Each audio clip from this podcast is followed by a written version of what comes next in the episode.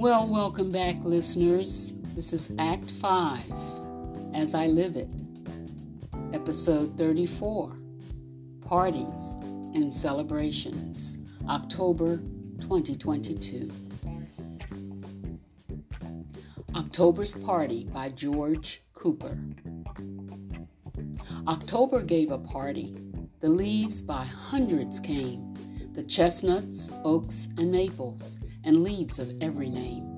The sunshine spread a carpet, and everything was grand. Miss Weather led the dancing, Professor Wind the band. The chestnuts came in yellow, the oaks in crimson dressed. The lovely Mrs. Maple in scarlet looked their best, all balanced to their partners and gaily fluttered by. The sight was like a rainbow new fallen from the sky. Then, in the rustic hollow, at hide and seek they played. The party closed at sundown, and everybody stayed. Professor Wind played louder. They flew along the ground, and then the party ended in jolly hands around. Yes, child, October means the fall season, and it is one of my favorite seasons of the year. I love watching the leaves change, as I've mentioned in so many former episodes. It's as if I am watching the greatest artist from the heavens above paint a colorful landscape from all sorts of vantage points. The rich golds, burnt orange, and variations of crimson remind me of bolts of colorful African fabric at a straw market in Soweto. As the poem that I recite every year and have memorized most of says, the sight is like a rainbow new fallen from the sky. George Cooper was born in the first half of the 19th century and must have been a very observant poet to have written such a descriptive poem. I spent a little time researching when he wrote it. Well, not enough though, because Google wasn't as helpful as I'd like. But regardless of when, he captured a season using verse that is appropriate for any year the poem is read or recited. I look out my kitchen windows, past the railings of the deck, and see the kaleidoscopic dance the leaves perform as some have served their purpose and fall to the ground. It's like confetti thrown up and fallen down in celebration for nature's party. I love a party. When I turned 50, I threw one for myself. In inviting family, friends, and colleagues from every aspect of my first 50 years, I created a tapestry without realizing it. 20 years later, a surprise party was thrown in my honor and the attendees represented newer swatches to my life's quilt. At both parties, dancing was a key element. A DJ guided us at my 50th, and for my surprise party, my youngest sister's band played Stevie's Happy Birthday to Ya song and other music for the evening. Quite the surprise.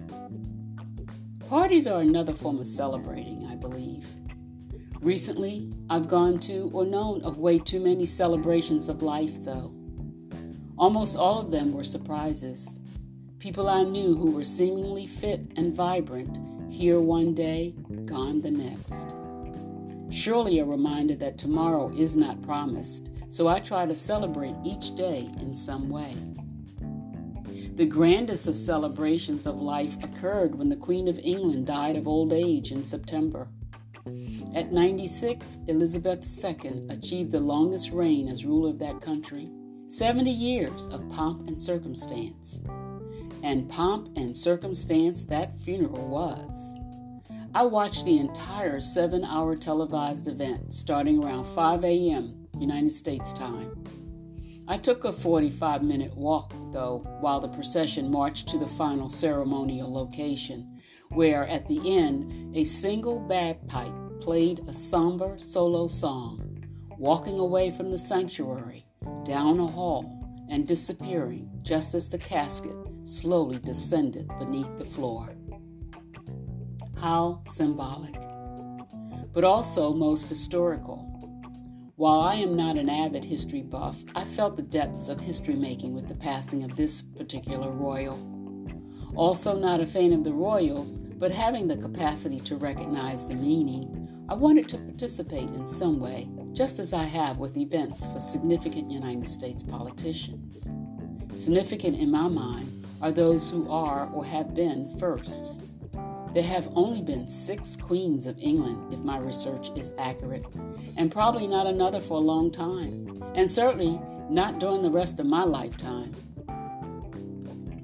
I admired the respect and dignity the Queen's family showed despite the reported divisions and disagreements.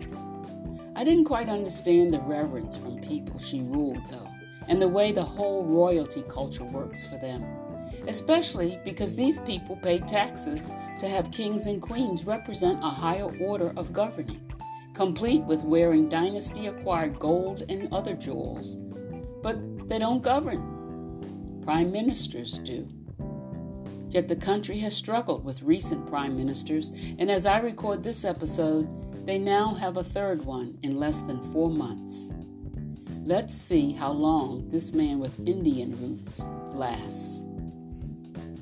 Some of my friends frowned when I asked if they had watched the Queen's homegoing celebration. I got the sense that they felt my interest was misguided. I certainly have some degree of respect for Elizabeth II, but the queens I bow down to are the women who played integral roles in shaping who I have become. Queens like my mother, of course, my paternal grandmother, my Aunt Bessie, some of the Oblate Sisters of Providence, especially Sister Reginald, my algebra teacher, and my mother friend in Baltimore. Other queens gave me something to be proud of.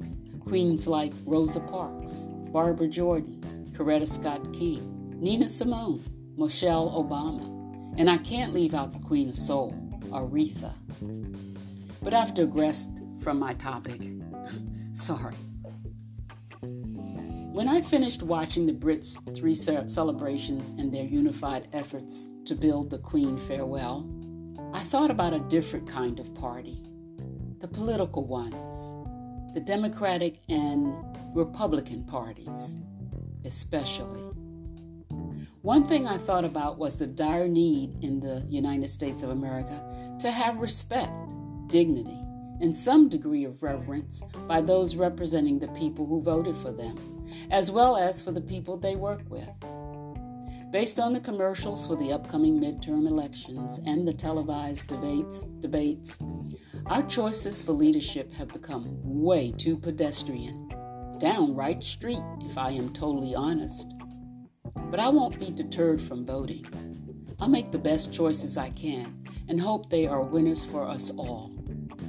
One thing I know no matter who wins, the two parties have much work to do to create a bridge that will close the divide and uphold the ideals set forth not long ago. To divert from the mayhem, I helped my ski club plan a party to celebrate a significant and historical milestone. For almost two years, I was a member of the Black Ski Incorporated Anniversary Committee with an objective to lay out plans to celebrate the club's 50th anniversary. That's right, 50 years of skiing and snowboarding around the world.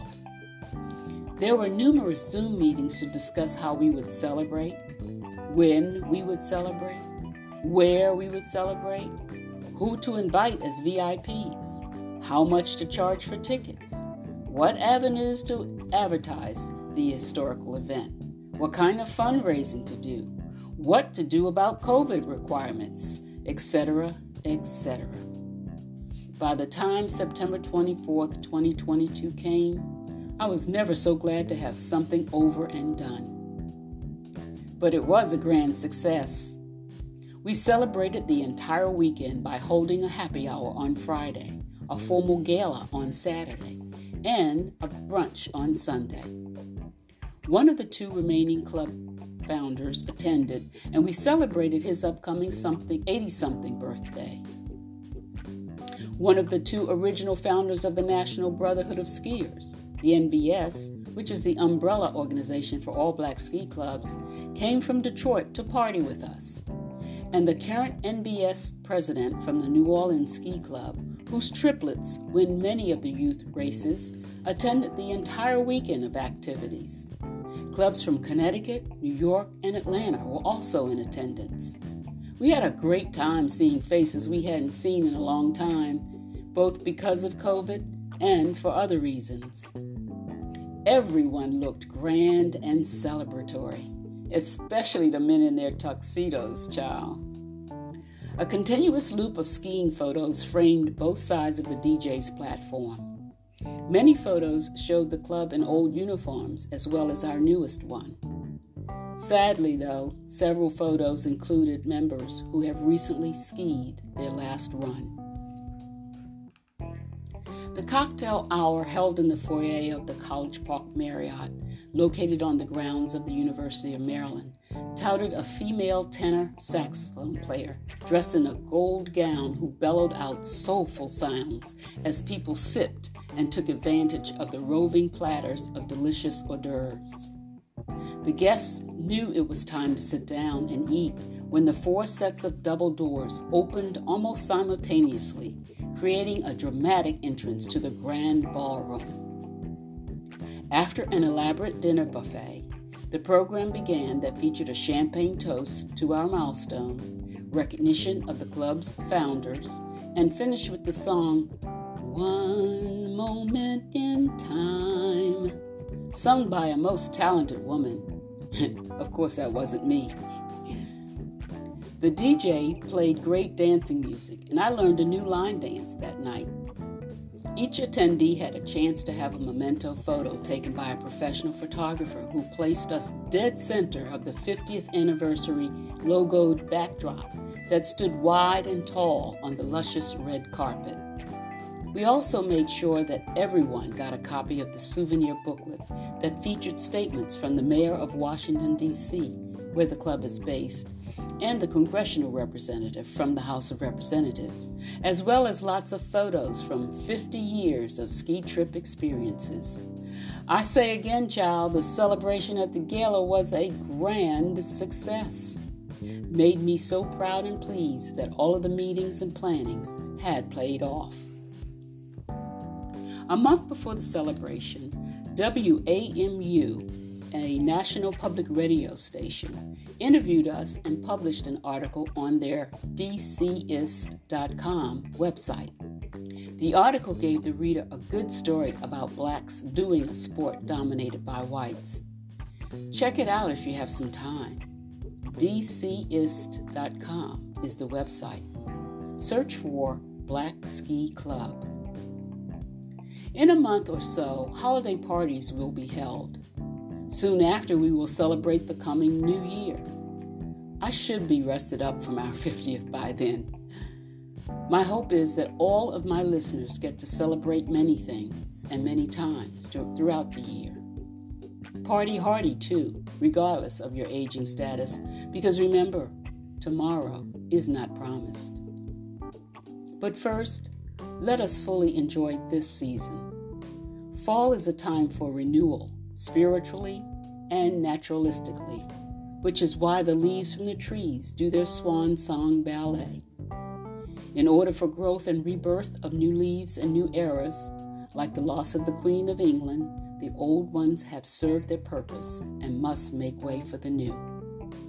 Thanks to nature's cyclical seasons, the party in October will go on year after year after year. Let's celebrate that. Till next time.